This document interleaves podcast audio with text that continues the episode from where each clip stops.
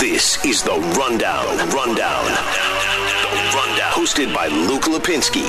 98.7 FM. Arizona's sports station.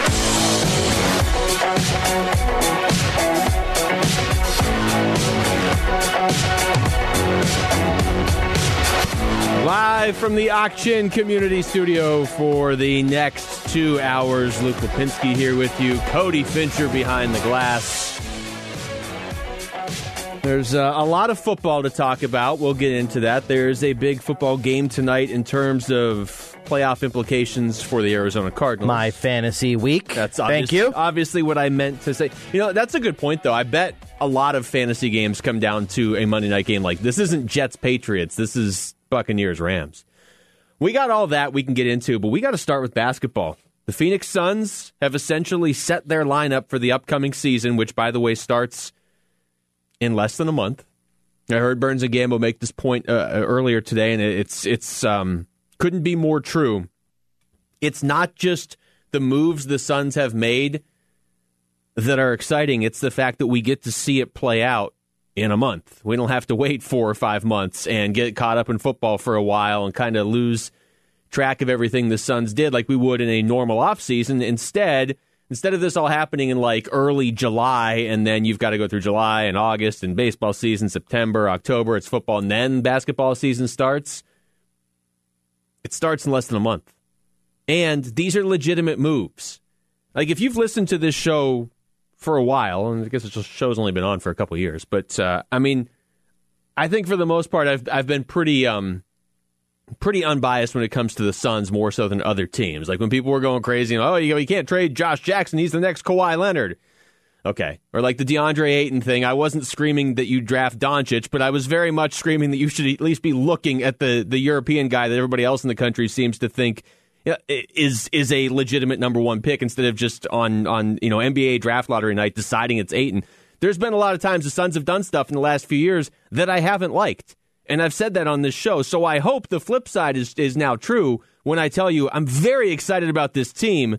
It should carry a little more weight than if I was just here every day saying, "Well, no matter what the Suns are doing, it's great," because that's obviously not been the case. They haven't been to the playoffs in ten years, and the last few years in particular maybe not so much last year, but there was a stretch from like what 15, 16, 17, 18 where you know, you're not just missing the playoffs, you're winning 20 games a year and you're drafting Dragan Bender and Marquese Chriss and, and you're just it seemed to have no direction. And I know you can look at what James Jones has done if you go move by move and say I don't understand why you would make this specific move or that specific move, but the bottom line is he came in here with the job of revamping this roster and changing the culture of this team, and he's done it. Now, I mean, they still have to go out there and win games this year. I understand that. But there is now a buzz around this team, and it's not just local buzz. And local buzz is important, obviously. I mean, if you run a team, you want your fans to, to, to feel good about it, and you, you know, want everybody talking about your team locally to feel good about it. But there have been stretches over the last few years where this team didn't deserve buzz and it was still getting it locally. Now they're getting it nationally. This is Kendrick Perkins. Uh, this is before they even finished all their moves last week. The Phoenix Suns are a threat in the West. They're going to be a top five team. Adding Chris Paul, one of the best point guards to ever touch the basketball, going pair up with Devin Booker, who's one of the best scorers in today's game, is going to be serious. You got Devin Booker who could go for 50 on any given night, and you give him Chris Paul and take him off the ball when he's going to be able to get easier baskets and not have to work as hard. Yeah, you look at the moves they made over the weekend, and I, I love the addition of Jae Crowder for what he is. That's why you go out there and, and you make the moves. You make a trade for somebody like Chris Paul because you're not going to be able to get a Chris Paul in free agency. But if you're intelligent, you can get a guy like Jae Crowder who fits what you need in free agency. So I like that addition. I like a lot of the things that the Suns have done, but they're not getting national buzz or hype like, hype like that from Kendrick Perkins because they went out and got E'Twaun Moore or Jae Crowder. That's because you made the Chris Paul trade. I'm sure some of it is because of what they did in the bubble as well. But when you hear Perkins right there, and, and I'm not trying to say Kendrick Perkins just discovered Devin Booker. He played against him, so I'm sure he knows a little thing about Devin Booker. But when you get that national perception and people are saying because Devin Booker's a threat to go off for 50 any night, yeah, he was a threat to go off for 50 any night three years ago too. It's now you've added Chris Paul, and I tell you the other thing that maybe gets lost in the shuffle a little bit, but it, it sort of reinforces all the enthusiasm around this team for me is Monty Williams. Here's one more from uh, from Kendrick Perkins.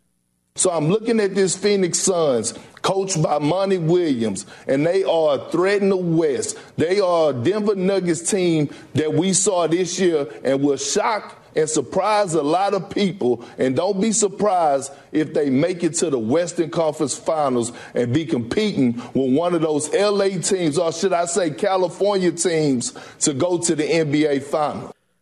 I'm not quite ready to put them in the Western Conference Finals this year. I mean, I like that it's a possibility. I'm not quite ready to put them there, but you got every reason to be legitimately excited about this team right now and like I said, when I hear a quote like that, I'm like, okay, wow, Kendrick Perkins is he's all in. But then I hear what he said at the beginning. You got a coach like Monty Williams. That's like, I, I do think Monty Williams is going to get the absolute most out of this team. You have these pieces now that you've put together, and I mean, if we really are going to run a starting lineup out there that's Chris Paul, Devin Booker, Mikal Bridges, Jae Crowder, DeAndre Ayton, with Cam Johnson coming in uh, as the sixth man, and then a bench that you know consists of Jevon Carter and Dario Saric and Jalen Smith and E'Twaun Moore and you know it's that's a good lineup. That's not you know that's that's not a lineup that is on paper going to win the title or anything, but that's a good lineup. And then the next step is of course translating that into actual wins. I have a lot of confidence in Monty Williams doing that. So we'll get back into the Suns here, and we're going to talk to Kellen Olson shortly to kind of we, we talked to him on on Friday to preview free agency now we can essentially put a bow on free agency, so that's coming up shortly as well. But right now, it's time for the rapid reaction. The Rundown Rapid Reaction. Rapid Reaction. Reacting to today's top three trending sports stories. Well, we're going to start with ASU. And I, I, guess we'll start with college football. I mean, it's it's it's a similar story for both sports. College football as of now, is still set to play Utah this weekend. I had seen a couple reports late last night that Utah was kind of like, should we be getting ready to play the Huskies this weekend? Because the Huskies are supposed to play Washington State, and that game's already been canceled this weekend. So uh, we'll see. As of now, ASU is still supposed to play Utah, but it's it's going to be pushed to Sunday if it happens. I mean, ASU hasn't played in a while. Utah just played their first game of the season on Saturday. So, unfortunate for both schools, but uh, I mean, that was a game that we're all looking forward to. Hopefully, it's still able to happen. Uh, I got a we got the statement from Herm Edwards today saying that he is doing better, which if you follow ASU at all, if you follow Herm at all, I mean, that's as much as I want ASU to get out there and play again. It's a legitimately a bigger deal to me that Herm is doing well, and it sounds like he is. So that's uh, that's that's great news there. Cardinals getting set to take on the Patriots this Sunday. I would have preferred the Patriots beat Houston yesterday. Maybe coming here on a, you know, feeling a little bit better about themselves. I think that the Cardinals, top to bottom, are a better team talent wise than the Patriots, which feels so weird to say that about anybody and the Patriots over the last, what, 15 years? But you're going to be at a severe disadvantage when it comes to coaching this weekend. And that's not meant to be a knock on Cliff Kingsbury. I know some people are down on Cliff right now, and I see the logic behind it to a certain extent. But I would also say he's coached what 26 NFL games right now. His team this season is six and four. He does things. He does some things really well. There's some areas he's got to work on, but as I've said before, he seems to have enough humility to realize he has to work on those areas instead of just being a stubborn coach that thinks he has it all figured out and then the Detroit Lions win six games every year, or, you know, hypothetically, if I was talking about Matt Patricia. But there's a lot of coaches like that that are just kind of like they figure they've got it all worked out and nobody can tell them what to do and they can't learn anything, and so they've already peaked as an NFL head coach. I don't think that's the case with Cliff. I think he's getting better. But when you're facing Bill Belichick, you can just go ahead and assume that even if the Cardinals are more talented than the Patriots, even if they beat the Patriots on Sunday, it's not going to be easy because you're going to get some looks from Belichick that you weren't getting from these other teams yet. So that's going to be a challenge. We'll get more into that certainly as the show tonight goes on. It'd be nice to know that Kyler Murray is 100% and, uh, and good to go. Monday Night Football, as I mentioned tonight, is a big one, not just around the league, not just big for Monday Night Football that they have a better game than some of these other ones they've had over the last month or so. It's a big one for the Cardinals because you've got the Rams and the Buccaneers squaring off here in just a few minutes. Two teams that, if you are if you end up in the wild card race instead of the division race, Tampa Bay is a team you're going to have to contend with because it's going to be really tough for the Buccaneers to catch New Orleans because not only does New Orleans already have a better record than them, they've also swept Tampa this year. So Tampa would have, have to finish a game ahead of New Orleans to win that division. So as the Cardinals, if you're not winning the NFC West, Tampa is a team you're directly competing with for a wild card spot. Flip it to the other side though, and this is where it gets difficult to decide who you want to win tonight if you're a Cardinals fan. If you're still in the running for the West, the Rams might actually be a better team than Seattle, although Seattle is currently in first place. But the Rams are A, a team we haven't seen yet in person with the Cardinals, but be a team that is uh, it's a pretty nasty defense, which really shouldn't be a shock with Aaron Donald and Jalen Ramsey. So there's a lot on the line in this one tonight you just kind of have to decide if you if you think the Cardinals are going to win the division or going to be, you know, that's the race you're going for, then you want Tampa to win tonight. If you just want the Cardinals to get into the playoffs and have as good of a wild card seed as you possibly can, then you actually probably want the Rams to win tonight because you want Tampa to lose. But I don't know. Either way, LA winning is not good for the uh, the Cardinals. But one of them's going to lose, so I guess that's the uh, the glass half full approach. All right, when we come back, just how important is this stretch run to the Arizona Cardinals? Even if they don't win the division, there's a lot of motivation to getting that top wild card spot. That's next. It's the rundown with Luke Lapinski on 98.7 FM Arizona Sports Station. Keeping it live and local with Luke Lapinski on the Rundown. 98.7 FM, Arizona's sports station. Well, you can always tweet into the show at Rundown987. You can tweet me at Luke Lapinski. Tweet Cody Fincher at Bear987. Cardinals are in an interesting spot this weekend coming up against the New England Patriots. Not that beating New England would like eliminate the Patriots, only one team has been eliminated. By the way, did you see SportsCenter tweet out last night that the Jets have been eliminated in what is arguably the most useless tweet in the oh, history? Oh, thanks for giving us a heads up. I don't believe it. I'm going to need to see more proof before I believe the Jets, who are 0 10, have been eliminated.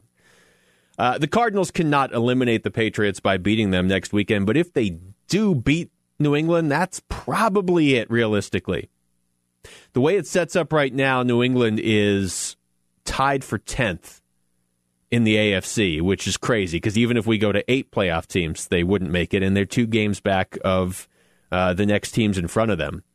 Had they won yesterday, they were playing Houston. They'd be five and five. They'd be right there. I mentioned earlier, I'd almost rather they had won because, you know, now you're going to get an angry Bill Belichick and Cam Newton. But at the same time, maybe you're just going to get a despondent Cam Newton. We've seen that guy before, and it's not like the Patriots are right there knocking on the door of a playoff spot. So I don't know. I mean, the bottom line is it's gonna it's gonna come down to what the Cardinals uh, can actually do for themselves if they intend to make the uh, get the win this weekend and, and make a push back up the NFC standings. This is why it's important that they do.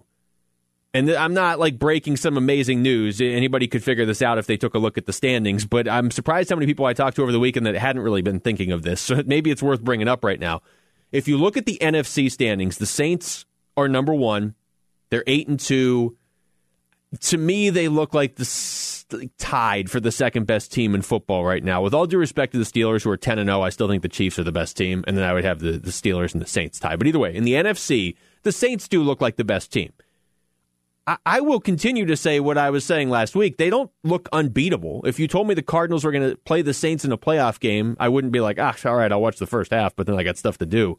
Like, no, I the Cardinals could win that game. But that's New Orleans is is is the team to beat in the NFC. After that, it goes Seattle, Green Bay. Those are your your right now your other two division winners, and then the NFC East. Seriously, Philadelphia's three six and one, and they would not only be in the playoffs right now, they would host a playoff game. They're three six and one.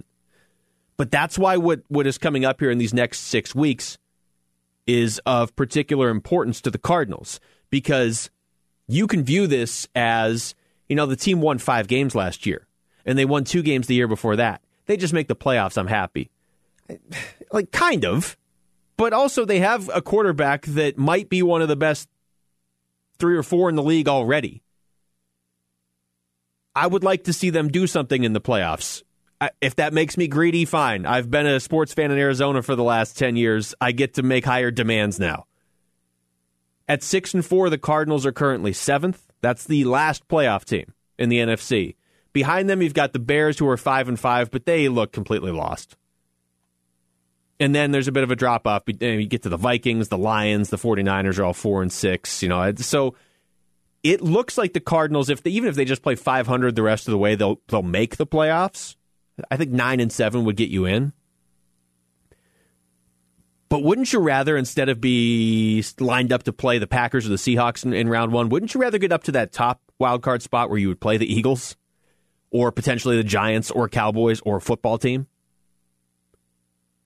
So that's why it, it, this, you know, obviously these next six games are pivotal for the development of Kyler Murray, and you know you want to you want to see improvements heading into the playoffs and all that, but if you find yourself thinking at all like, oh, the game on Thursday would have been great to beat the Seahawks, certainly because you know I hate the Seahawks. I want the Cardinals to beat them, but they lost. Whatever, you know, got another one coming up. They lose the Patriots, whatever. It's not. Do we really think the Bears or the Vikings are going to run them down? Probably not, as long as they play 500. Well, but if you can play better than 500, if you can get that top wild card spot, I mean, I would make the case right now. Having the top wild card spot is better than leading the NFC West. I mean, you can't ever think like that as a team. But right now, Seattle is 7 and 3 and they would play either the Rams or Cardinals depending what happens tonight. So let's just say for the sake of this not becoming the most existential conversation of all time where the Cardinals play themselves in the playoffs. Let's say first place in the NFC West is playing the Rams right now. Top wild cards playing the Eagles. The Eagles look horrible. They looked like a team yesterday. I'm not even sure how they've won three games. So again, as a as a as a team, as an organization, you can't go out there and be like, okay, let's pick and choose who we're going to play in the playoffs. Let's not win the division, but let's be the top wild card. Like that, that's not happening. That's that, uh, that's not even a realistic thought. But I'm just telling you, when you're watching these games, just remember if the Cardinals don't win the division, well, yeah, that's frustrating. But you might be better off as long as you're the top wild card because the top wild card is going to play a horrible team. None of those teams in the NFC East are suddenly going to get good down the stretch. They've had 10 games. They are 3 6 and 1, 3 and 7, 3 and 7 and 3 and 7. Bear, if I told you the Cardinals were going to play one of those teams in the first round, which one of them would scare you the most? There isn't one, is there? Uh I I guess I by default have to go with the Eagles. Yeah, I would have said that too until I watched them yesterday. Right. And you don't know how much longer they're going to go with Carson Wentz. Yeah. I was going to say they're the only team in the division besides I guess the Giants still are going with Daniel Jones, but they're the only team like going with a quote unquote starting quarterback that you know is a starter in the NFL. Yeah. like I still don't know what to think about Daniel Jones. Yeah, I don't either. I, I do think the Giants are actually the best team in that division now. Which, but, but just be clear, that's not saying anything. But uh, I don't know, just something to keep in mind here. I, think to get that top wild card, you're going to have to win at least 10 games. You might even need to win 11, but there's a lot of value to getting it.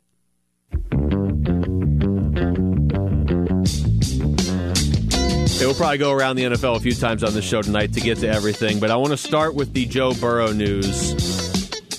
Just an ugly play. He took the hit in the game against Washington yesterday and got carted off the field. Tweeted out, it felt like he tweeted out like an hour later, like, I'll see you guys next year. comes out today, torn ACL, torn MCL, and and more, whatever that means. Just, I'm not a Bengals fan. I don't even think I know any Bengals fans. But I feel like Joe Burrow, like everybody was kind of enjoying his rookie season. He was on pace to break like every rookie passing record. If you watch the Bengals, you realize they don't give him any help at all on the offensive line. It feels like they all just turn and watch him run and, and throw as best he can. And he was still putting up really good numbers. He's still fun to watch. So that was just kind of a downer yesterday when he got hurt.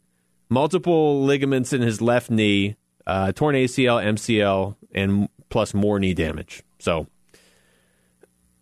they're saying that could take nine to 12 months to come back. I mean, that's pretty brutal. That means he's not even guaranteed to be back at the start of next season. He's obviously, you know, new to the league, being a rookie, so it's not like he's as beat up.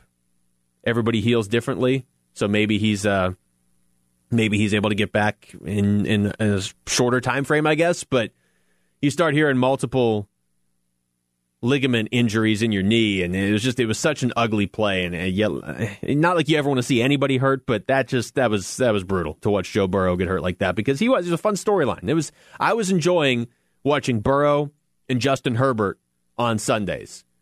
And I wasn't enjoying Tua as much, but that might just be because his first like real game came against the Cardinals. I, I would have come around on Tua, and I still will. But now it's just, I mean, I would assume Justin Herbert wins Rookie of the Year at this point, right? He's not like his team is good, but he's he doesn't look like a rookie at all. It's, kind of strange yesterday how all of a sudden they took Tua out of the game yeah. when they're fighting for the playoffs, and they weren't down by a lot. They were down by like ten points. It's very weird. Not they weren't playing the Chiefs or anything. They were playing Denver. It's yeah. Supposedly Tua will be back in next week, but there's your uh, your rookie races. Greatly uh, tarnished now with Joe Burrow out for the rest of this year, and hopefully not uh, not much of next year. One other thing before we hit the break here, we're going to talk to Kellen Olson in a second, and we'll get back to the NFL uh, later on. But I mentioned the Saints, eight and two. Bear, I know you know about this, but if you're playing fantasy football in an ESPN league, you can start Taysom Hill at tight end, which I would assume they're going to fix. They've already they've already changed Have it. they already fixed They it? took Okay. away his tight end Good, eligibility. good. One of my the members of my league, which I am co-commissioner of, texted me. He's like, "This is bull crap. I'm facing Taysom Hill and the guy's flex." Yeah. It's it's not right, and I told you. I, so I'm in I'm in two ESPN leagues. One of them is our host league here. I don't have him there. I I- tried to pick him up in both leagues. Yeah. I'm in. I think Was not successful. Uh, well, Bickley has had him for like two months In, in the host league. So more power to him. I picked up Hill in, in my other league, and I went back and forth on like the moral dilemma of should I start him, and I finally didn't start him at tight end. I started him at flex because I felt like that was at least less ridiculous. But mainly, I just wanted him so nobody could start him against me, and I'm glad that they ESPN's fixing that because that would have been a major headache for everybody. It's one thing to lose your game in week 11 because you're facing Taysom Hill at tight end. If you lose your playoff game because you're facing Taysom Hill at tight end, I mean, he had good quarterback numbers yesterday, so that would have been the height of absurdity. And by the way, the Saints switching quarterbacks doesn't even seem to matter. They're six and zero in the last two years without Drew Brees. All right, when we come back, I mentioned it was a busy weekend for the Phoenix Suns. It has been a whirlwind of a past, what, eight days for the Phoenix Suns? Eight days ago, Chris Paul wasn't even on the Suns yet. So, a lot to go over, and the season's less than a month away. When we come back, we'll talk to our own Phoenix Suns guru, Kellen Olson. It's the rundown with Luke Lapinski on 98.7 FM, Arizona Sports Station. 98.7 FM, Arizona's sports station and the home of the Suns. Home of the Suns. We're checking in with Suns nerd Kellen Olson on the Rundown.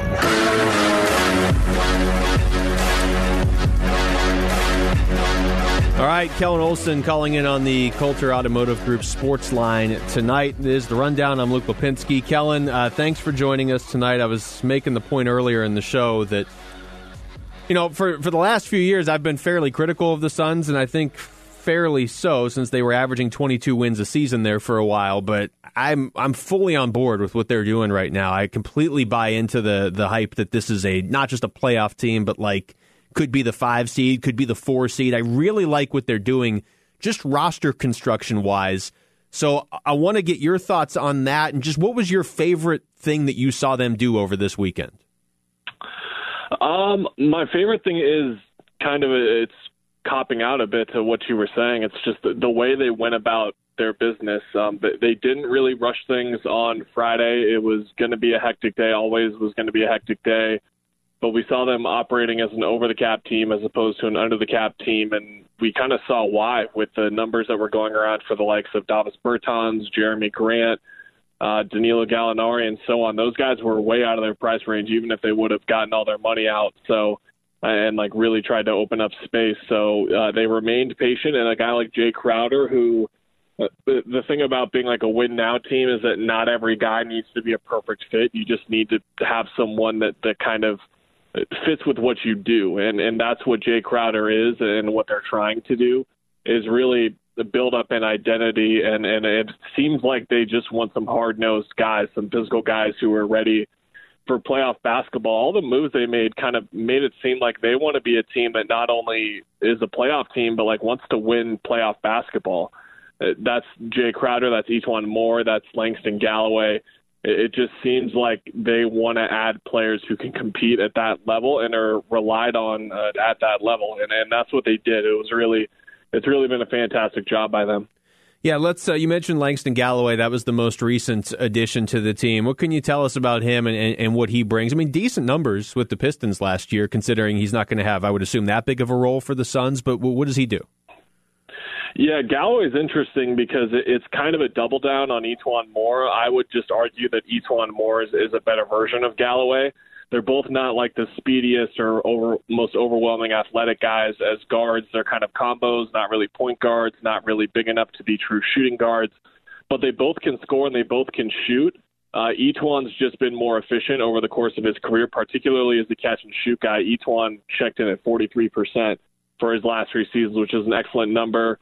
Uh, Galloway's more around like 38 to 39%. But I think what this tells us is that despite that prototypical like uh, perfect third guard coming in, someone who can play off the ball with Chris Paul and Devin Booker, but also run the offense. They couldn't quite get that guy with their situation, so instead they bring in a couple of names and they bring back Jevon Carter, which is is good to hear, quite honestly, because you're looking you're looking at Cameron Payne as your backup point guard off of an A game sample size of the bubble. And while he played really well, you just can't bank your full season on him, especially knowing that Chris Paul is probably going to miss some time at points with injuries and such, and his age just need, needing him to be maintained on a certain minute restriction as well, so he's fresh for the postseason.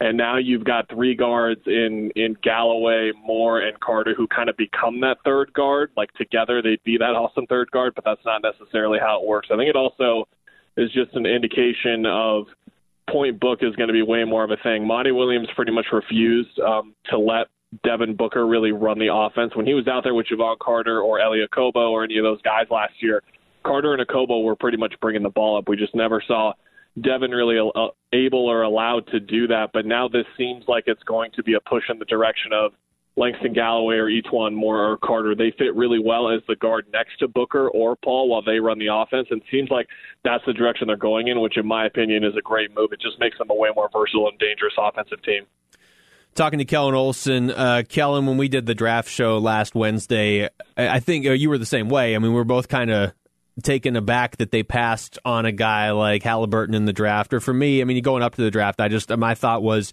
you've gone out there, you've gotten Chris Paul, now draft the point guard of the future that can learn behind him for the next couple years.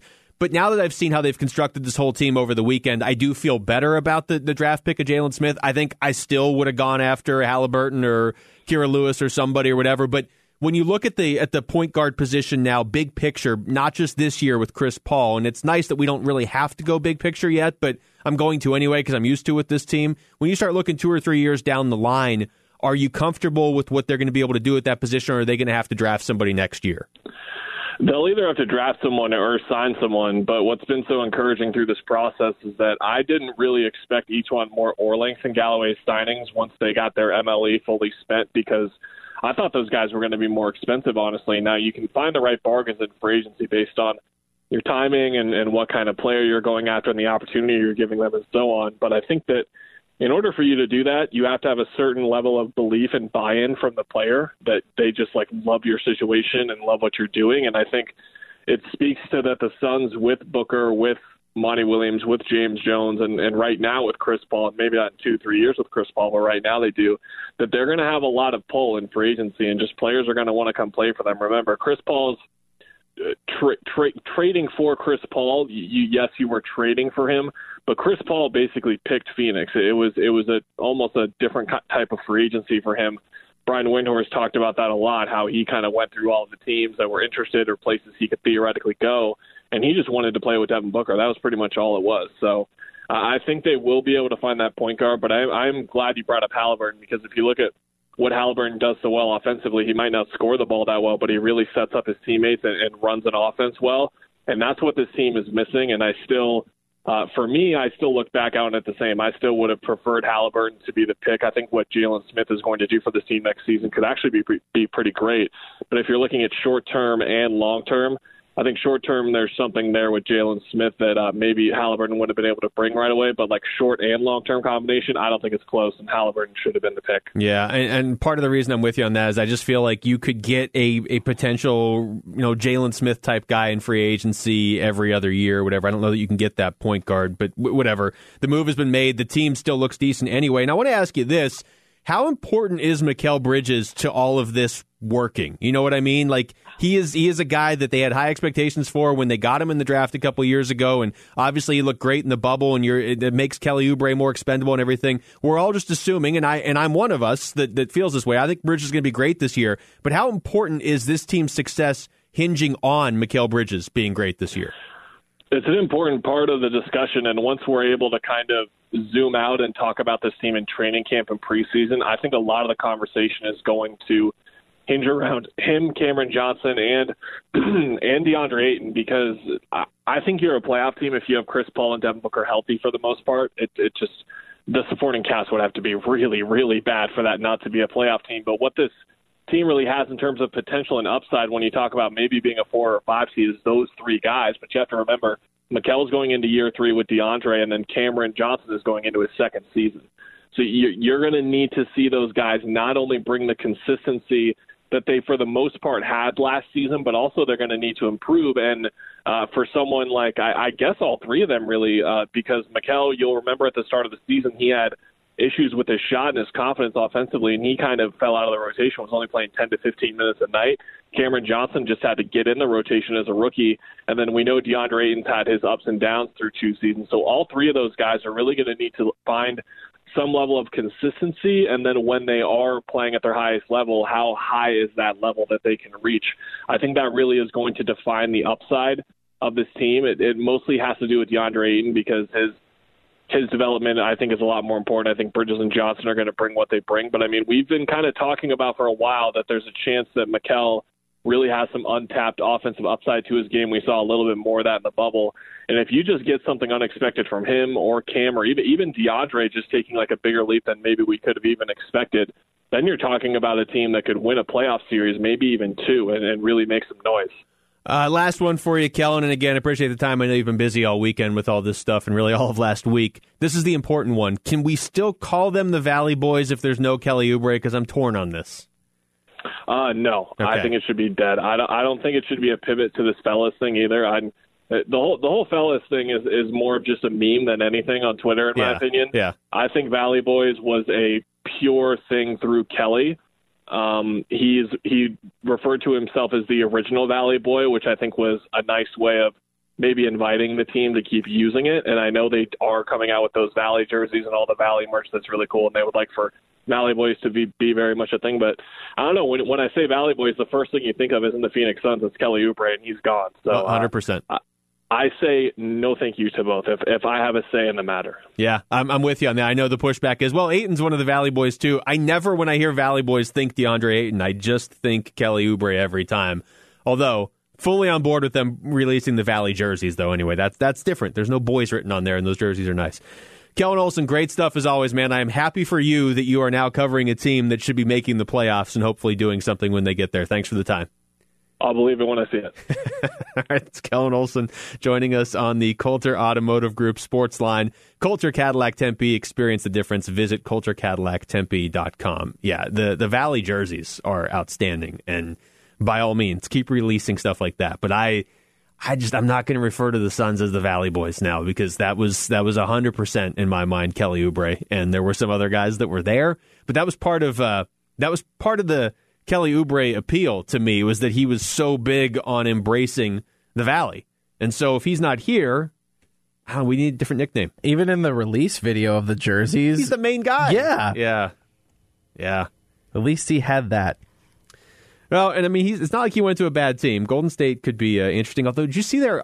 Have you seen their odds to win the title? No. Okay, I need to double check this, but I've heard it from two people, so I'll double check it during the break. But just give me your guess right now to win the title, Cody. This is the Golden State Warriors, a team that had decent odds a week ago at this time. They have since lost Klay Thompson, but added Kelly Oubre and James Wiseman. So I'm not a, a, a gambler. What what are considered decent odds? Um, I don't have them in front of me. I would assume the Lakers are probably like three to one this year, or two to one, Okay. or something. I think the Suns. They. I think I've seen the Suns at like twenty to one, and that's like seventh Okay, best. I'll go Golden State ten to one. Golden State is a hundred to one. Like it- that to me Holy says crap. Klay Thompson was the entire team, and Kelly Oubre and James Wiseman mean nothing. I don't think Golden State's just done because Klay Thompson No, got hurt. Steph is there. Steph is Steph's there. still alive. Draymond, for all the crap he gets, is a good player. Oubre, I, I think Wiseman? Honestly, the key probably for Golden State is Andrew Wiggins. oh yeah, I always forget he's there. Yeah. Uh-huh. I All think right. he forgets he's there. Well, that could be a problem. When we come back, we'll get back into the Cardinals matchup against Bill Belichick and the Patriots. They are probably going to be on the wrong side of the coaching matchup this weekend. So, how do they make up for that? That's next. It's the rundown with Luke Lapinski on 98.7 FM, Arizona Sports Station. Oh, look what happens when I click on Dan Bickley's page at ArizonaSports.com. No pop up ads all over the screen. And ArizonaSports.com is free, baby. Free. Read Dan Bickley, the most provocative writer in Arizona sports history, exclusively at ArizonaSports.com. Free, baby. Tuesday, We're the FBI. We always get our man. from Dick Wolf, executive producer of Law and Order. I just got a call. I want all hands on deck. Let's go, let's go. Their job Can you tell me what happened? is staying one step ahead. Let's get some answers.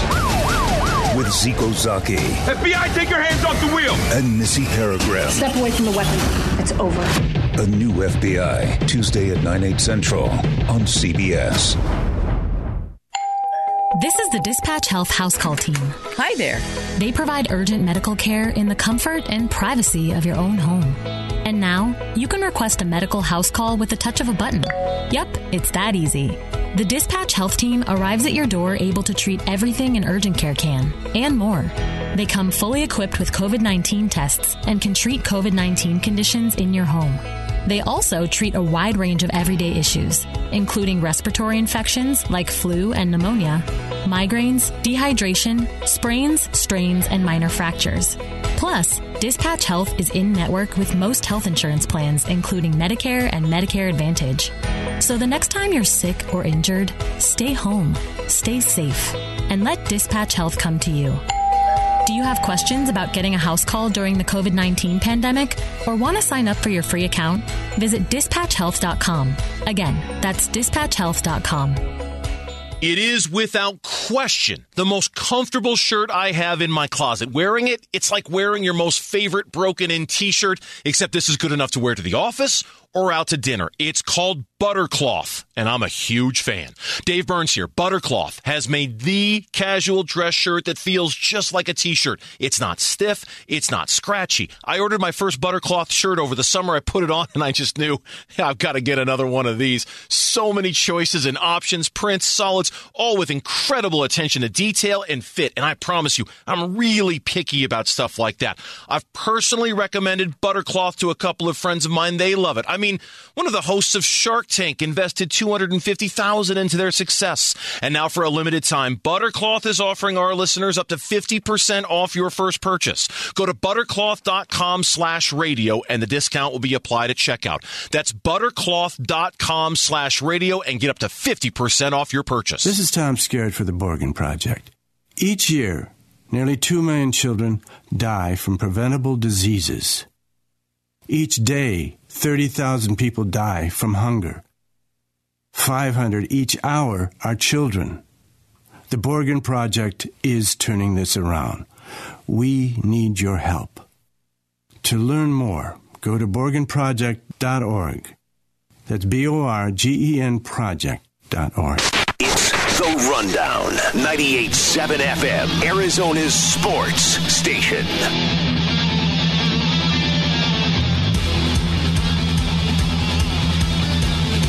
All right, we're back. Luke Lapinski here with you. It is the rundown on 98.7 FM Arizona Sports Station. Mike Evans just got in the end zone for the Buccaneers.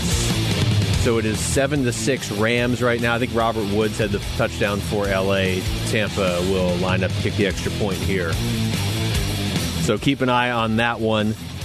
And then for the Cardinals, because played on Thursday, you get some extra time to prepare, and you're going to need that when you are facing the New England Patriots, specifically, and maybe more so than ever before, primarily because of Bill Belichick. I mean, the Patriots as a team right now have some issues. Cam Newton doesn't look like the same guy that he was when he was winning NFL MVP, when he was the first overall pick in the draft he just he doesn't look like that guy consistently. He still makes some plays. He can still do some damage, but uh, he's just he, he's he's not the same. But where the Patriots have that advantage over pretty much every team they play is because they have Bill Belichick. Cliff Kingsbury was asked today at his media availability what it's like now to be lining up to coach against Bill Belichick. I never um, expected to, to be coaching against him, but um, you kind of said it. I think if you just start to analyze what he knows and what I know, we'd be in trouble. Um, he's forgotten more football than I'll ever even try to comprehend. He's probably the one person in the NFL that could coach every position um, at an elite level, and, and, that's not an exaggeration. That, that's how much he knows about the game, and, and, so, like I said, I'm honored to share the field with him, and um, it's going to be a heck of a, a, challenge to go up there and try and try and get a win. Yeah. Now, don't forget Cliff Kingsbury. Uh, what Cliff attempted two passes in his NFL career. I think he was one for two. but he was drafted by the Patriots in the sixth round back in 2003. So he has some ties to Belichick uh, and Brady. Of course, you know, Brady's not there. Brady's on TV right now throwing touchdown passes to Mike Evans. But Cliff was asked, "What did you learn from Brady while you were in New England?" Yeah, I mean, he was still the man. There's no doubt. I mean, everybody knew who he was, and he was he was a superstar. But um, uh, to me, just the consistency with which he operated each and every day. You know, every part of his life was dedicated to being the best quarterback in the history of the game. He already knew it then um, where it was heading, and it was the diet was already there. And this is before people were doing all those things. The diet and the work ethic and the film study and the post practice work with the receivers. I mean, it was insane. I'd never seen anything like it, and. Um, you know, just to watch how it's all played out now, there was really no doubt in his mind where it was heading, and, and so to, to be a spectator from afar and see where he took it, is, it, it's been a lot of fun to watch. Yeah, that's what's crazy because Cliff was drafted by the Patriots in 2003. And like I said, he only threw two passes in his NFL career, and they were both as a member of the Jets. But he's talking about Brady in 03 and 04. I mean, Brady, remember, got drafted in 99. He was a late pick, and they just showed it on the broadcast here. He ran, what, a 5.26 40? He looked like they pulled an athletic fan out of the crowd and had them run the uh, the 40 yard dash at the combine. So to hear Kingsbury say, yeah, Brady was already setting his mind towards being the best ever back in 2003 and 2004, it's like that was it was a lot of Super Bowl rings ago. Uh, more from Cliff, his time in New England, valuable to his coaching now. Incredibly valuable. Uh, I, I learned probably more football in that short time than at any other you know maybe stop along the way just when it comes to coaching and pertaining to to coaching and um, the work that's put in and the game planning and the preparation day in day out I really got to see behind the scenes there and um, it was phenomenal I mean around all those coaches that went on to be head coaches and won a bunch of Super Bowls and, and obviously um, getting to watch that Super Bowl um, was was phenomenal. Yeah. So, however good you think Cliff already is as a coach, how good you think he can be as a coach, how far you think he can take this team. This is absolutely the student versus the teacher this weekend, and the Cardinals are going to be at a disadvantage there. Now, maybe Cliff can come up with something unique or creative that Belichick hasn't seen or innovative for a week, maybe get over on, on the Patriots. But the biggest advantage the Cardinals have over New England, obviously, uh, on top of having Budda Baker in their secondary, whereas the Patriots' defense has been shaky this season, is having Kyler Murray. And so the biggest thing is how is Kyler's shoulder? He's working through it. We'll see how he feels tomorrow when we get out on the grass and, and um, you know, see where we're at practice wise. We need to make any adjustments or, or if he can um, cut it loose. Yeah, I don't want to be making any adjustments. I don't even like what the, the implication there. Would, would it, the adjustments better not be I see anybody else play quarterback. I don't think they are. The adjustments better not be we have to take some of Kyler's running plays out of it. No, none of that. We have to tell Kyler to not run as much when he scrambled. No, I don't want any of that either. We saw that against the Seahawks on Thursday, and that did not work for me. I want 100% Kyler Murray. I understand he's not 100%, but I don't care. Like I said earlier, I've been a sports fan in Arizona for the last decade. I get to make higher demands now, and I want Kyler Murray back at 100% this weekend because the Cardinals are not the same team if he's limited at all when it comes to running. It's like night and day I know it's a relatively small sample size, but I'm going by last year too. When he takes off and he's a threat to put up 80, 90, 100 rushing yards in the game, I mean, the Cardinals just don't lose those games. But when he is limited to 15 yards on the ground like he was last weekend, or last Thursday, I should say, and that wasn't because the Seahawks necessarily contained him. It's not like he had 12 carries for 15 yards. He just couldn't run as much. They're just they're not nearly as effective on offense. I don't I don't want to be making adjustments to my own offense the week I'm playing Bill Belichick and the Patriots. Okay,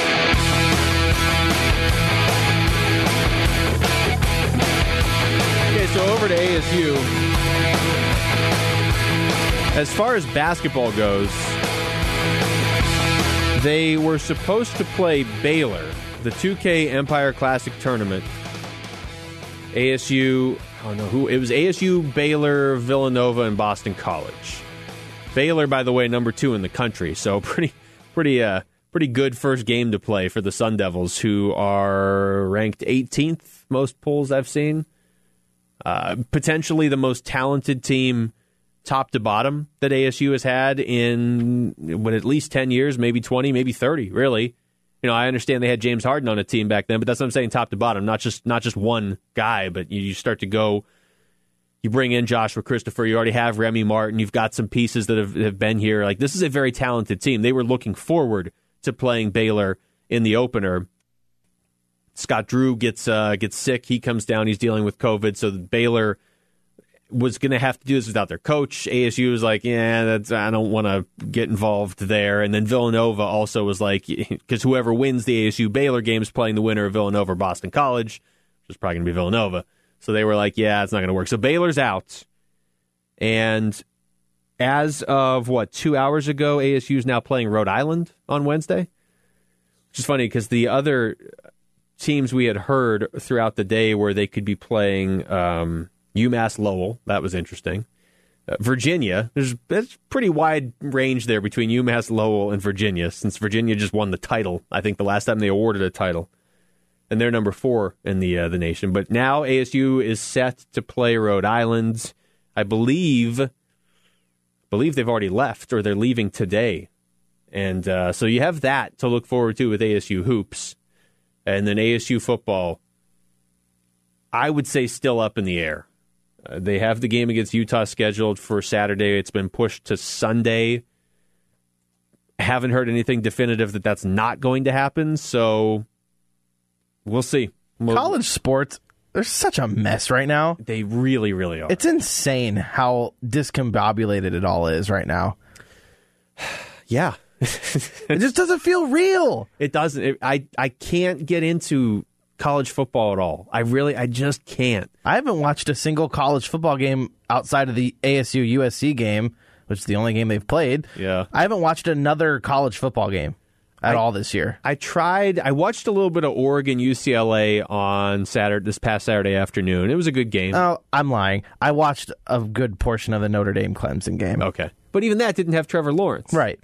And then you have Clemson, Florida State. They were supposed to play. They're not going to play. Dabo Swinney's like upset that they're not play. They didn't play. Mike Norvell is like, hey, get over it. You're not a doctor. Like it's just insane what this season has become. You're not my doctor. Dr. You Dabo. don't know anything. Dr. Dabo sounds like something that should be on Cartoon Network. Anyway, ASU hopefully will play their second game of the season this Sunday against Utah. Three days after Thanksgiving, which is normally the weekend they play U of A to wrap up their regular season, and it's like game 12. It's just, it's been an absolute debacle. And it's not necessarily anybody's fault. That's just where we are, and I do feel like we've we've missed out on college football this season. Certainly, we have here. ASU's played one game. All right, we come back. Hour number two of the show starts with the reload. It's the rundown with Luke Lapinski on 98.7 FM, Arizona Sports Station. When you've got the Arizona Sports app on your phone, you've got all your favorite Arizona sports personalities live and on demand. So you can listen no matter where you are. Live streaming audio on the Arizona Sports app presented by Ready Services Plumbing and Air Conditioning. Big Red Monday is driven by Sanderson Ford. Cheer on the Red Sea this season while supporting the big guy in a red suit. Donate now to Sanderson Ford and Sanderson Lincoln's Operation Santa Claus charities for your chance to win a new F 150 Super Crew truck or new Lincoln luxury vehicle. Feed a family, make a kid happy, win a new car. Operation Santa Claus benefits St. Mary's Food Bank, Military Assistance Mission, Southwest Autism and Research Center, Special Olympics Arizona, and Chicanos por la Causa. Visit givetotheclaus.com. At Cordell and Cordell, we focus on representing men in domestic relations cases. Attorney CPA Joe Cordell. We recognize that our clients are going through perhaps the toughest time they will ever go through. We understand that everything that's important to them is on the table their assets, the role in their children's lives. That's an immense responsibility that our clients entrust us with, and we take that very seriously. We've been trained to do that. We've helped thousands of clients before, and it's our hope that you'll choose to entrust us with what's most important to you.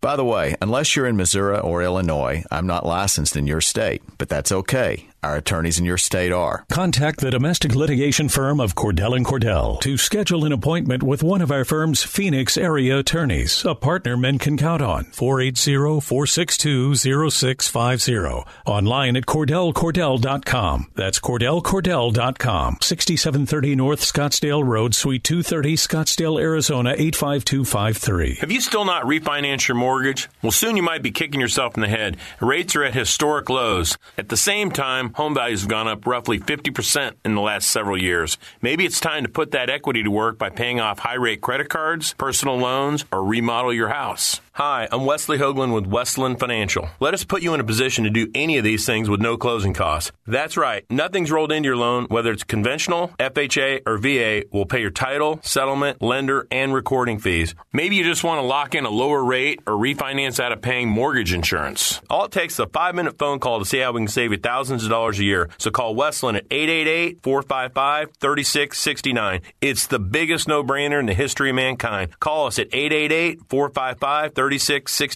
888 455 3669. That's 888 455 3669. Westland Financial Corp is licensed as an Arizona mortgage banker. Number BK 0909316. NMLS 3304. Not all loans apply. Equal housing lender. The Care Fund grants mortgage or rent to Arizona families facing serious illness or injury to their child. Care Fund needs your support to keep local Arizona families in their homes. Parents should focus on caring for their ill child, not worrying about paying their mortgage. High hospital costs, medical bills, medication, and long term treatments can turn normal family finances into medical bankruptcy, eviction, foreclosure, or even homelessness in an instant. When your child needs care, you need Care Fund. Please donate at thecarefund.org. KMVP FM, Phoenix, ArizonaSports.com, the Arizona Sports app, 98.7 FM, Arizona's sports station. 98.7 FM, Arizona's sports station. The Rundown Reload. Rundown Reload. Hour number two of the show, live from the Auction Community Studios. Luke Lapinski here with you. Cody Fincher behind the glass. Cody, before I even get into the reload, how is your fantasy team doing? Because there's a lot of stuff going on on this TV. So far, it's good. Okay. I, I need the. Of course, as a Cardinals fan, I want the Buccaneers to win. But Okay. as long as Gronk does nothing, right now he has a catch for 16 yards. I will say this: they uh, Brady has targeted Mike Evans seemingly more tonight Good. than last week. No They- Gronk. He wasn't throwing to him at all before. Then they add Antonio Brown, and you're like, Mike Evans never getting the ball. Now he's getting the ball a lot. He has Maybe touchdowns. Mike Evans was just being like double teamed or guarded more heavily. Now that they have Antonio Brown, less attention's being paid to him. I don't know. No, as, as I said last week, and it's it's a week worse now. I'm already sick of the Tom Brady Antonio Brown bromance and potential dynamic duo through the playoffs. They're that annoying couple that you just wish would break up. and I Go like away. I like BA obviously. I don't have anything against Tampa. I don't I don't need to see Antonio Brown and Tom Brady. Brady doesn't need another ring, and Antonio Brown doesn't need one either. All right, let's start with the Suns. That's where I was going to begin things, and I'm going to start with this clip from Kendrick Perkins. The Phoenix Suns are a threat in the West. They're going to be a top five team. Adding Chris Paul, one of the best point guards to ever touch the basketball, going pair up with Devin Booker, who's one of the best scorers in today's game, is going to be serious. You got Devin Booker who could go for 50 on any given night, and you give him Chris Paul and take him off the ball when he's going to be able to get easier baskets and not have to work as hard. It is possible. I mean, Kendrick Perkins got pretty worked up there. Went on to say the Suns are going to be a could be in the Western Conference Finals, basically play the role that Denver played this season. I'm not quite ready to put them there, but it is possible Devin Booker just goes off this year. And I know we look and we're like, okay, well, Devin Booker has been really good the last few years. Could he really hit like another level? Maybe not. I don't think he has to hit another level for the Suns to be a playoff team, to be potentially the sixth or fifth seed in the Western Conference. But we've never really seen him consistently play with a point guard.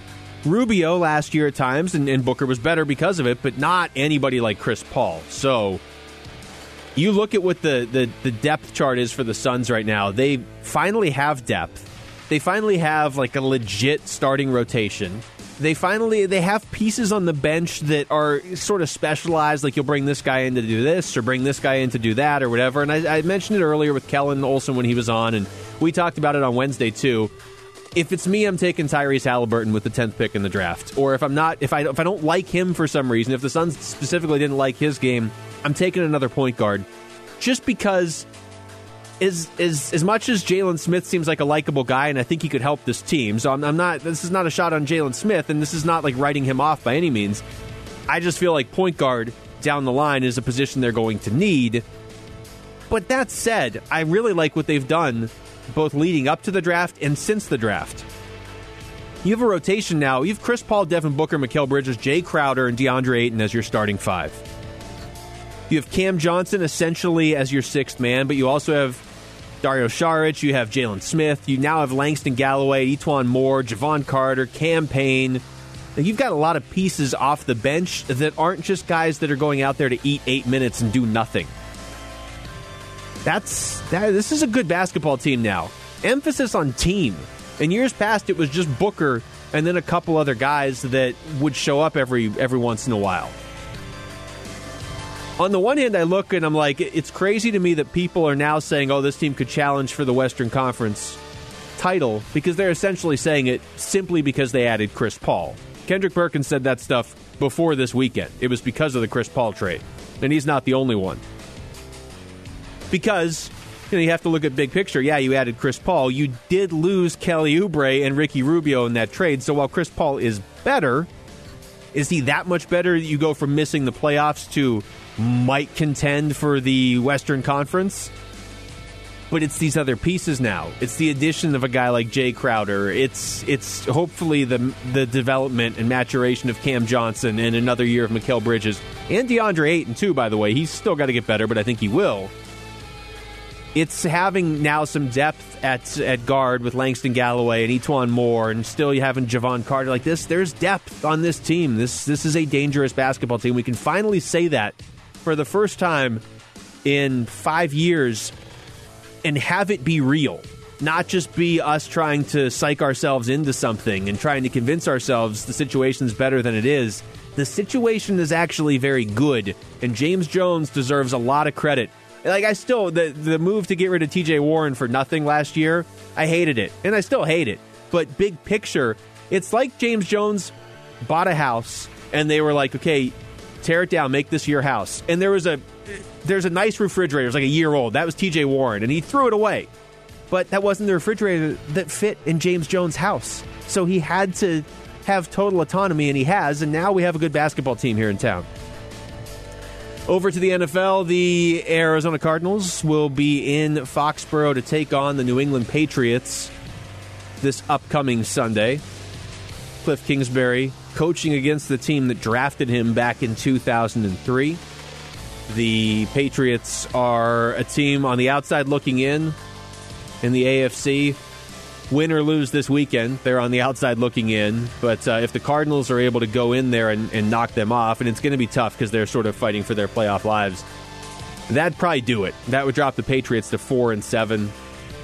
Miami right now is ninth in the AFC, and they're six and four, and nine doesn't get in. I mean, if you watched that Chiefs Raiders game last night, very good game. Very impressed by the Raiders, considering they already beat the Chiefs once this year and then went out and played like that.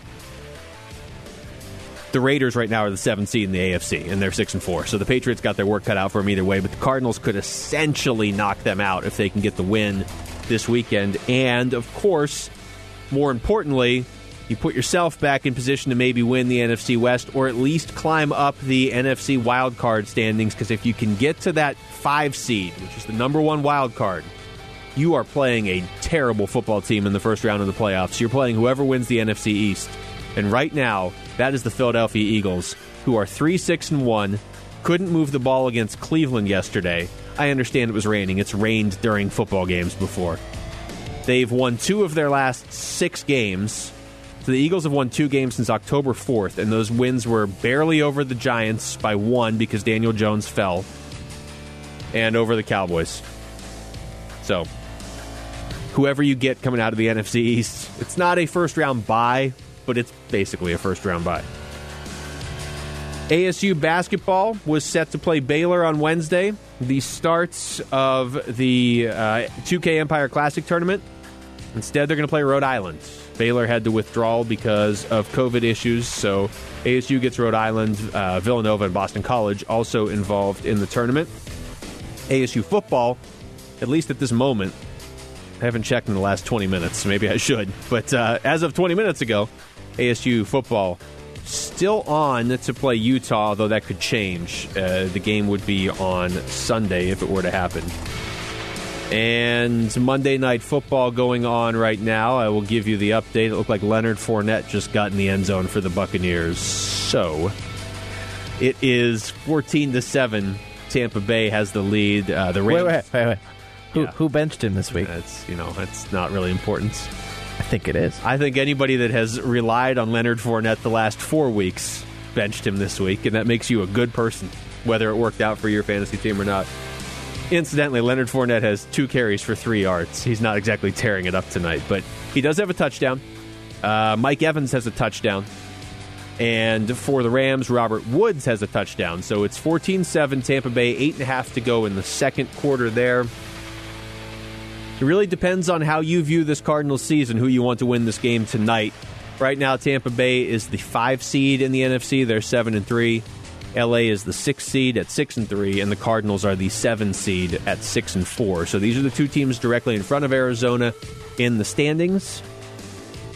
If you feel confident this Cardinals team can make a run for the division, probably want Tampa to win, but that goes against everything I've been saying of it'd be really nice to just have that top wild card spot. I actually kind of want the Rams to win this game, I think, because the Cardinals still play the Rams twice.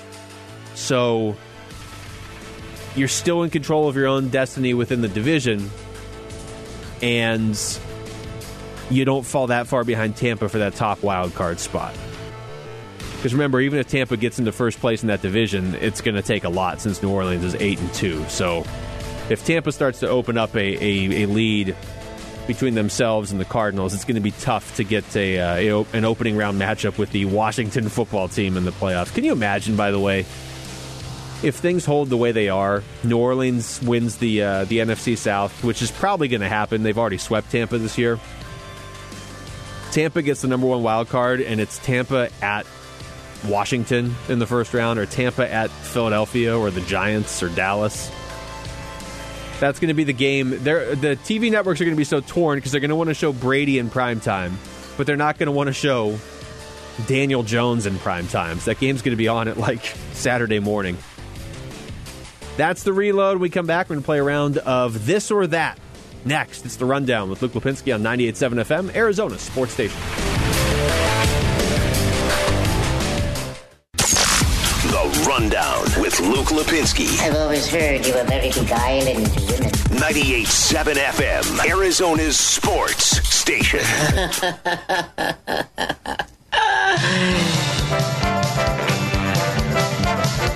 Ah, yes, the game show music from, I don't know, the 60s means it's time for a round of this or that. I'm very, I'm very distracted by whatever's on one of the TVs in here. I, that seems to happen to me. It's not, it's not the fantasy football meltdown that's happening on on the uh, the Buccaneers Rams TV. I don't know what's going on on this other one. That's as deep as I'm going to go into it, though. So, wow, what a tease that is. That's it, it's just not. I can't see that TV. Oh, well, now you'll never know. Let's play around with this or that, Cody. The way this works, I'm going to give you two options. You just got to pick one, and you're going to do the same to me. We each have four scenarios we're going to throw out there. So I will begin by giving you something I've talked about on the show a few times tonight. You could either host a playoff game as the NFC West champions, or play a road playoff game as a wild card, but you get to play the team from the NFC East. Say that again.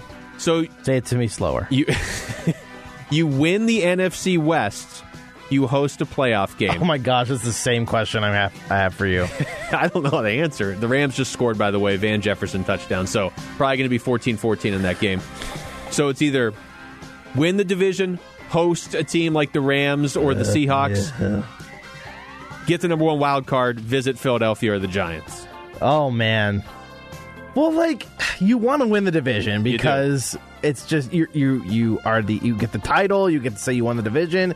The NFC West especially is the toughest division in football, so you'd have the those bragging rights that you beat all those other teams. But honestly, if to get a better advantage on playing playoff games, you probably want the fifth seed.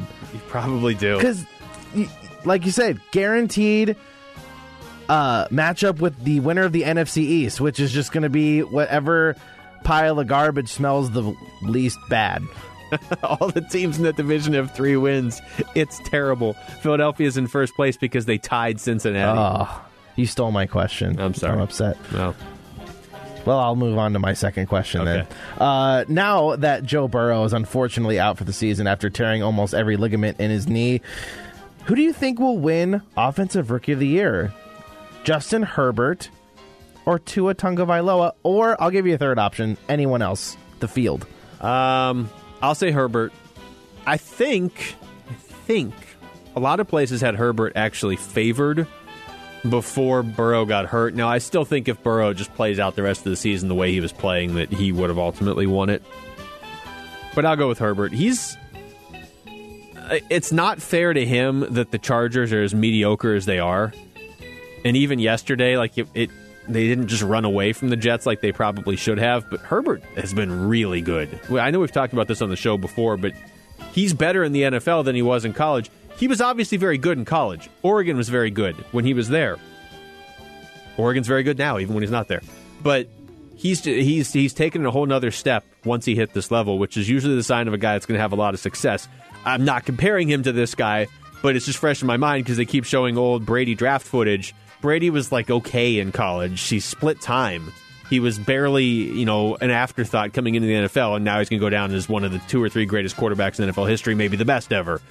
Not saying Herbert's going down that path by any means. He was a first round pick and all that.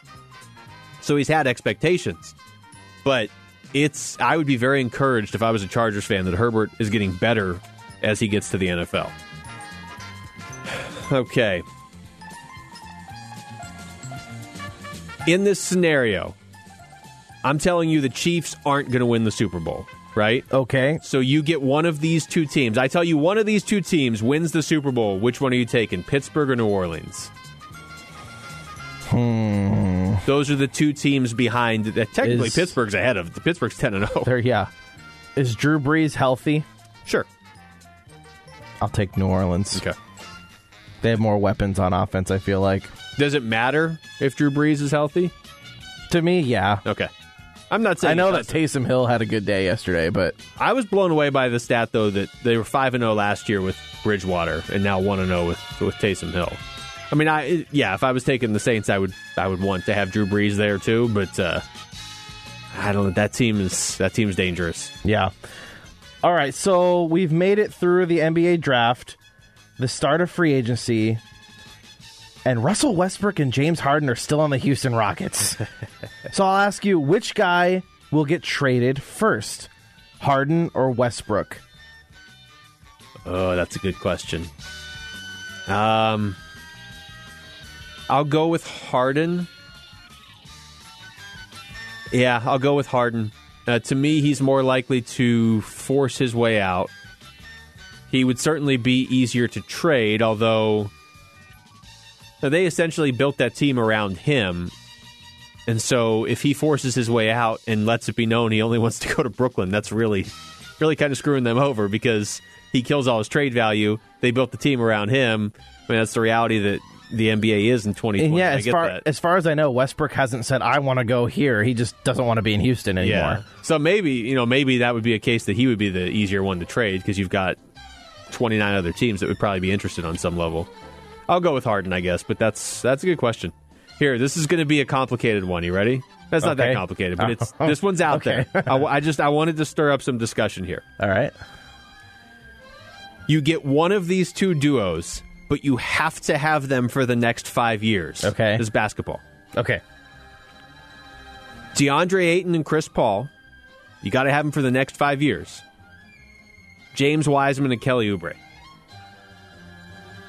The next f- ooh, five years because Chris Paul's old. Hmm. Like I think it's. Man. Well, I'll let you answer before I give you my thoughts. I think you'd still say Chris Paul and DeAndre Ayton, right? Like, you don't exactly know what James Wiseman's going to be in the NBA, and Kelly Oubre is a good player, but I don't know. I, Yeah. I oh, that's tough. Uh, dude. I think that's- that's a tough question. That's- in five years, Chris Paul will be what forty one? Yeah. forty two. Yeah. The only the only reason I ask it is just for the sake more so of conversation. I'm with you. I think you you would still go Ayton and Chris Paul because you know what you're getting in Ayton. And you know, and Paul's the best player out of all four of those guys. So you'd have at least two, maybe three really good years there. But it is interesting to me that so many people, as I said earlier, are writing Golden State off because Wiseman was the number two pick in this draft. Ayton was number one a couple years ago, and Wiseman might be very good. And Oubre, I just I think that I don't even think Golden State fans fully appreciate what they're getting uh, in him. So we'll see. But yeah, I think that one has a correct answer. I think it's still Ayton and Chris Paul. But five years from now, I don't know. All right, my last question since you stole my first one is gonna stick with basketball. This is basketball heavy. This or that. Uh, NBA training camps opening up in the not too distant future. The Suns have made a lot of moves. They've added Chris Paul, we just mentioned. Uh, they've added Jae Crowder. They drafted Jalen Smith. So, looking at this team on paper, do you think they make the playoffs easily or just miss the playoffs? Those are the only two options. No, just make it. No, lose by a lot. I think I think they- they're more likely to make the playoffs easily or just miss it. I think they make it uh, fairly, f- yeah, fairly easily. I think they're It's a tough the question. I know, because they haven't played any. They haven't played any minutes together yet. Yeah. Well, it's just because I, I mean I could see that they could make the playoffs with the way the West is stacked, and they could be the sixth seed or something, and still only make it by like three games, right? I mean, I'm I'm trying to remember. It was pretty close last year, and then last year's kind of thrown off because of the the bubble and everything. But like, Portland ended up being the eighth seed. Phoenix finished a half game behind them and missed the playoffs. And Memphis was in there between them. San Antonio was only a game back of Phoenix and missed the playoffs by a few teams. So They were a Brooklyn Nets win, one shot, They were a Caris LeVert. Yes. Who had a great game that night, but it, one shot Yeah. from making it to the playoffs. Yep, yep, and then it all would have been different. Um, you know, I think they're I think they're going to make it relatively easily. To be honest, I think they're going to be like the five or six seed. Uh, okay, last one for you. Okay, Thanksgiving dinner or Christmas dinner? Thanksgiving. Really, no hesitation at all. Yeah, Christmas. I don't know. It's Is there stuffing at Christmas dinner? Because I feel like you don't There really make be. stuffing with like ham, and ham is the traditional like Christmas meat that you eat for dinner. Whereas stuffing and turkey always go together. I feel like, and I love stuffing. So this all comes down to stuffing for you. Yes, that's my favorite Thanksgiving food. so making the decision between Christmas and Thanksgiving, it's all down to the stuffing. Hey, man, that's uh, that's fair. I, I do. I, I and Thanksgiving is like it's all about the food. Yeah, man. Yeah. And football. Yeah. I mean, it has nothing to do with the food, but there's football. There should be a I feel like game Thanksgiving. too. Yeah, I feel like Thanksgiving's way more like laid back and relaxed. Christmas, you're kind of like okay, I, uh, especially when you're younger. I, I got up at 5 a.m. this morning to open up presents. I could see Thanksgiving's being fairly tense this Yeah. year, but Oh, well, uh, but yeah. in general, I'm with you. Uh, Steelers Ravens. We should mention what is it? J.K. Dobbins and Mark Ingram are. I don't think they've been ruled out actually yet, have they? I don't think so, but they've both tested positive for COVID 19. Yeah, and that game and is they play in two days. days. Yeah, three days. So Pittsburgh going for 11 and 0. Baltimore Baltimore is on the outside looking in in the playoffs right now, which I don't understand how that's possible. Lamar Jackson has not been good this year. No, he has not, Luke. no, he has not. But they are in a three-way tie with the Raiders, who I do think are good, Mm-hmm. and Miami, who I do think is decent. At six and four for that seventh uh, playoff spot, and like teams in front of them are Cleveland and Tennessee and Indianapolis. I keep waiting for Cleveland to drop off, but Cleveland doesn't ever play anybody. It doesn't feel like so. Maybe they're not going to drop off. And Nick Chubb, by the way, as far as just pure running backs in the NFL, just just like not a receiving back, just Nick Chubb when he just runs, it feels like he just steamrolls a forty-yard run every game. He did it again yesterday. So I Did would he say- run out of bounds at the one yesterday again? He did not, but I thought about That's that. good. All right, that was this or that. We come back. We're going to hear from Cliff Kingsbury as the Cardinals draw closer to their matchup with the New England Patriots this weekend. That's next. It's the rundown with Luke Lapinski on 98.7 FM Arizona Sports Station. This is The Rundown, hosted by Luke Lapinski, 98.7 FM, Arizona's sports station. Final segment of the show. This one flew by tonight.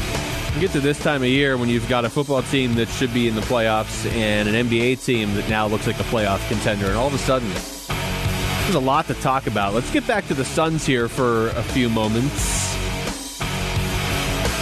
Now looking at the starting rotation in case you have just kind of been piecing it together. Maybe you've had other stuff going on this weekend. You've heard bits and pieces of what they have managed to put together uh, with the Chris Paul trade and the the draft pick with Jalen Smith. And you know you've heard the names, but you haven't had a chance to sit down and see what the actual lineup looks like. Well, you're now looking at a starting lineup, most likely of Chris Paul, Devin Booker, Mikal Bridges, Jae Crowder, and DeAndre Ayton. You've got a lot. You've, you basically go too deep at every position, and you've got specialists that you can kind of bring in to do one thing in one game, or you can have somebody else come in to do something else in a different game, depending on who you're playing. So, Monty Williams has a lot more flexibility than he had in year one. And by the way, remember, Monty Williams as coach is a pretty big part of this equation. But outside of that starting five, you've got Cam Johnson probably as your sixth man. You have Dario Saric. Now you have Langston Galloway, E'Twaun Moore, Jalen Smith, Cam Payne, Jevon Carter. It's Damian Jones. It's a it's a pretty deep team, and yet the Jae Crowder move to me is is the one I like the most from over this weekend. And I understand that Galloway and Moore uh, have very specific value, although Crowder may very well start. And it's it's not like he's it's not like Jae Crowder is some all star that's going to come in and, and completely alter the, the course of the NBA this season. But you're talking about a tough guy, one of the toughest in the NBA. And not that the Suns weren't tough, but yeah, you could use some more toughness. Now you've added Jae Crowder and Chris Paul. Not bad. So now you have you have that mixed into your lineup. He's played in 72 playoff games. He was just in the NBA finals like a month and a half ago. So he's played 72 playoff games in his career, which started in 2012. Chris Paul's played 92 since 2010, which is the last time the Suns were in the playoffs. Just from those two guys, you've added 164 games of playoff experience since the last time you were in the playoffs. I mean, Chris Paul has actually been in more playoff games, but I'm just saying since the last time the Suns were in the postseason. So you add that, and I, I really like the addition of Jae Crowder, but what it, it kind of reinforces to me is why you make the Chris Paul trade and why at some point you have to go for it. How many times over the last four years, let's say, have there been rumors out there of, oh, you know, maybe the Suns could get this guy if they wanted to, but they'd have to give up this or they'd have to give up that. And, and you know, there was, uh, we were divided on this. I mean, a lot of times it was like, well, that doesn't fit in with the timeline. Remember the timeline? I hated the timeline. I'm so glad that I have a shirt that says the timeline on it. Yeah. And it has the silhouettes of, I'm pretty sure everyone there besides Booker is gone. The silhouettes of Devin Booker, Tyler Ulis, okay. Josh Jackson, Dragan Bender, and Marquese Chriss. it's still in my closet. this started as laughter, but it's going to turn into tears of sadness. It was a cool quickly. shirt at the time, though. Uh, it still kind of is a cool shirt, I, I feel like you have to do something with that shirt when they make the playoffs. burn it. Possibly. so you got to do something with it. Goodbye, old memories.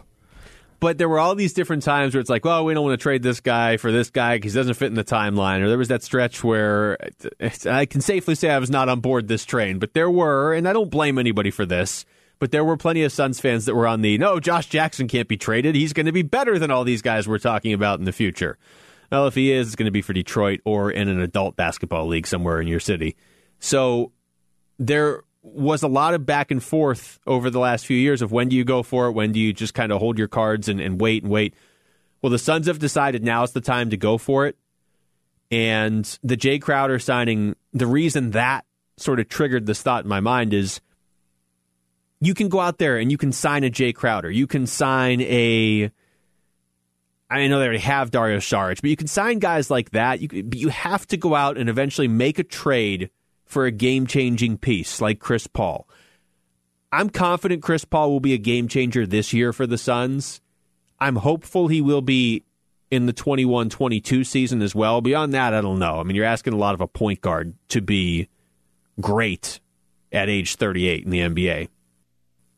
But you have to make a trade for a guy like that. But the thing is, yeah, you gave up Oubre, who I like, and yeah, you gave up Rubio, who I like, but you can kind of replace Oubre with the thought that he was probably going to leave anyway by adding a Jae Crowder and re-signing Saric and, and Cam Johnson developing and adding E'Twaun Moore and Langston Galloway and different guys are going to have to do different things. But you, the point is, you can add guys like that to fill out your team, and you got to be intelligent about it, and you got to add guys that want to be here and that fit what you're trying to do specifically. But you can't go out and sign a Chris Paul in free agency. And you know what? You can't go out and sign a Devin Booker in free agency either. So at a certain point, you do got to go for it for him. I know everybody laughs now and they're like, can you believe people were saying Devin Booker wanted to leave three weeks ago? Okay. I don't think he wanted to leave three weeks ago, but if they didn't do anything, he probably would have wanted to leave in a year or two. He would have at least had the thought. Everybody else in the NBA does it. Now you're giving him a chance to make the playoffs. I don't think he's going to want to leave. Um, I don't know. It's it's a great time to be excited about this team. Finally, if you are into this, well, you deserve it because you've waited ten years.